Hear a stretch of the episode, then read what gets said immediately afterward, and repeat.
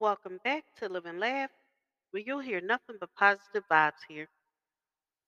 Today, I want to talk to you about life advice. Always be the best you can be. Be kind even when you're tired.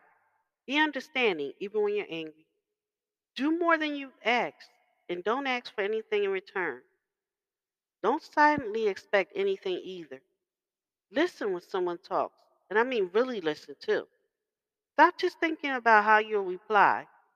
Tell people that you love them and that you appreciate them.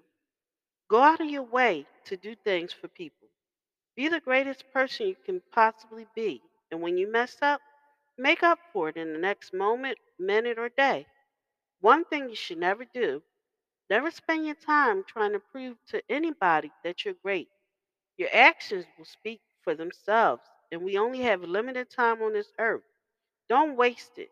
If someone doesn't see your light, don't worry. Like moths, good people are attracted to flame and to light, and they will come.